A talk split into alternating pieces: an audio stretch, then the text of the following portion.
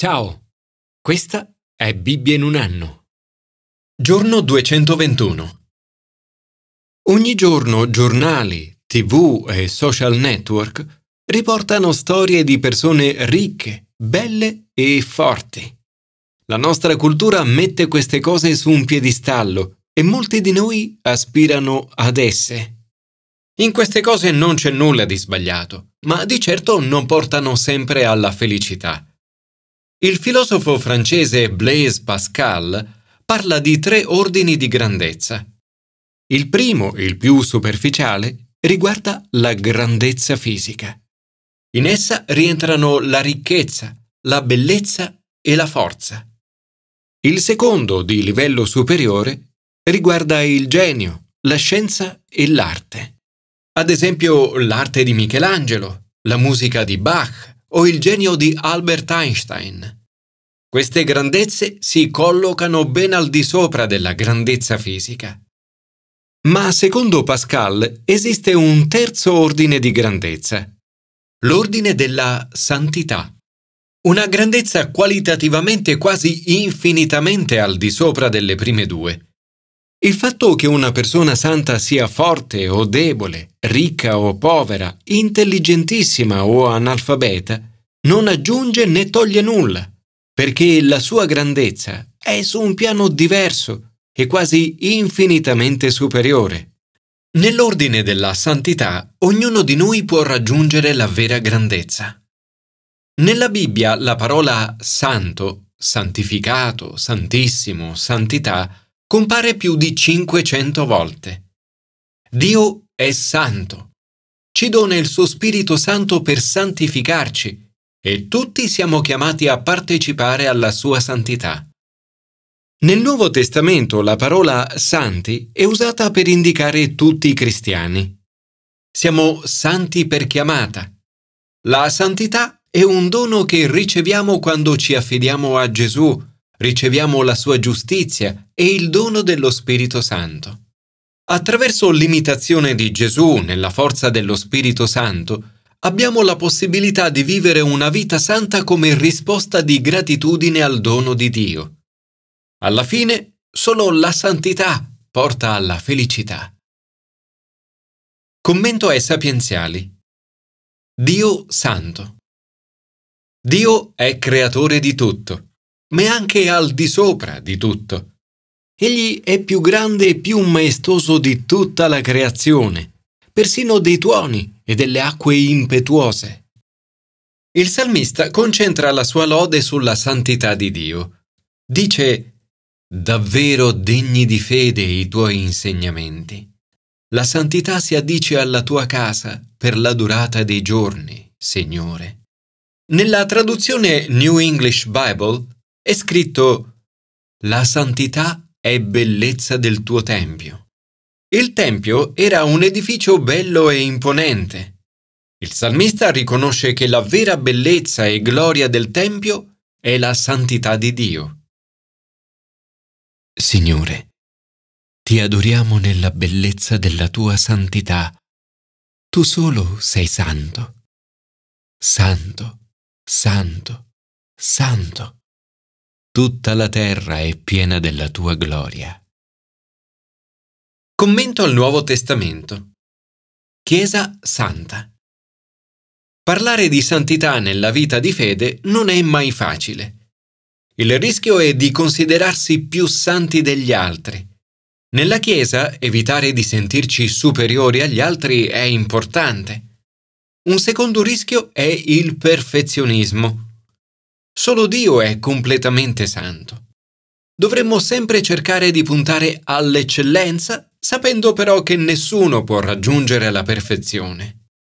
La nostra santità è la risposta appropriata alla santità di Dio ed è resa possibile solo dal dono e dalla grazia di Dio.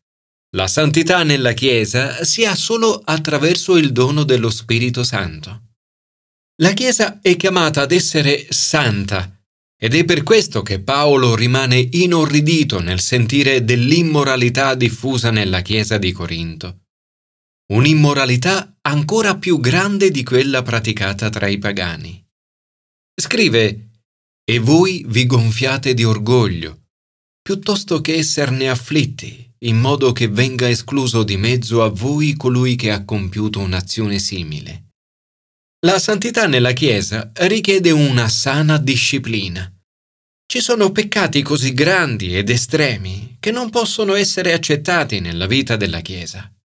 Sono peccati evidenti come l'immoralità sessuale, ad esempio quella tra un uomo e la sua matrigna. Paolo parla inoltre della necessità di disciplina nei confronti di coloro che sono avari, ladri, idolatri, maldicenti o ubriaconi. L'avarizia qui ha probabilmente il senso di avarizia fino alla rapina o alla truffa. Altri peccati di questo tipo sono l'idolatria e la maldicenza, nel senso di abuso verbale, cioè il denigrare o il vilipendere le persone. Il termine ubriaconi è qui riferito a coloro che si ubriacano volontariamente e in maniera persistente. Paolo non si rivolge a coloro che stanno cercando di superare l'alcolismo o qualsiasi altra dipendenza, per i quali la Chiesa dovrebbe essere sempre luogo di guarigione e non di rifiuto. La parola qui è associata ad altri vizi come la violenza e la sessualità immorale. Paolo spiega chiaramente che non si sta riferendo alle persone al di fuori della Chiesa.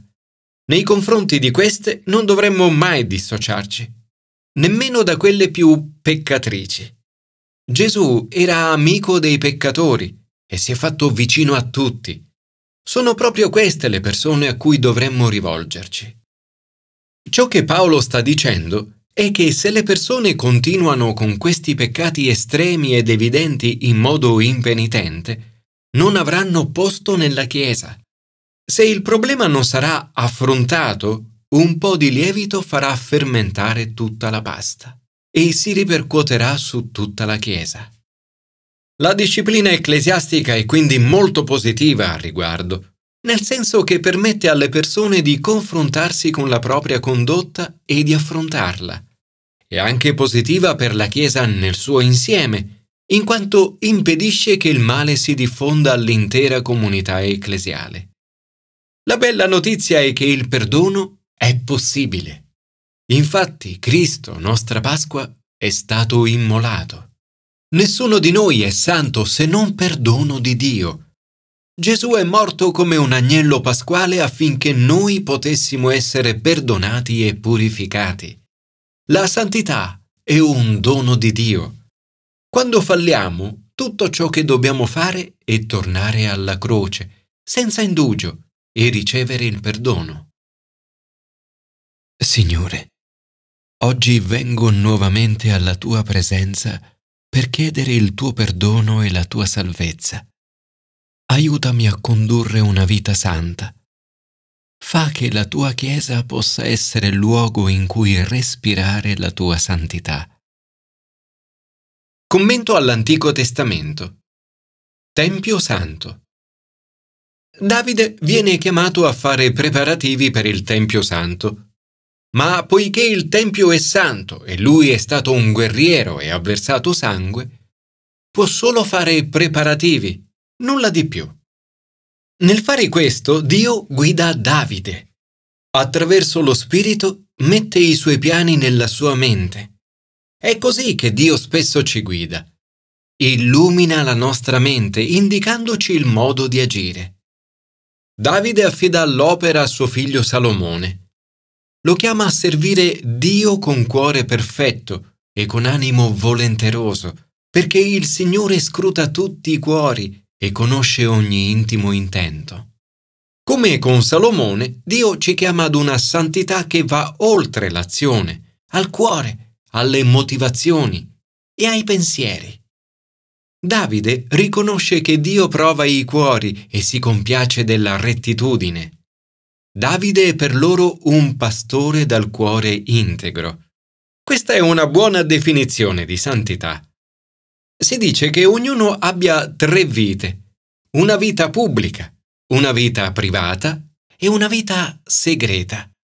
La santità consiste nel vivere una vita integra e non disintegrata.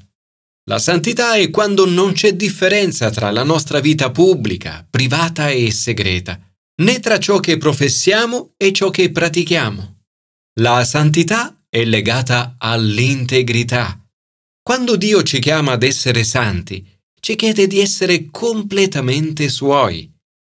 Davide prega a Salomone, mio figlio, concedi un cuore sincero, perché custodisca i tuoi comandi, le tue istruzioni e le tue norme, perché esegua tutto ciò e costruisca l'edificio per il quale io ho fatto i preparativi.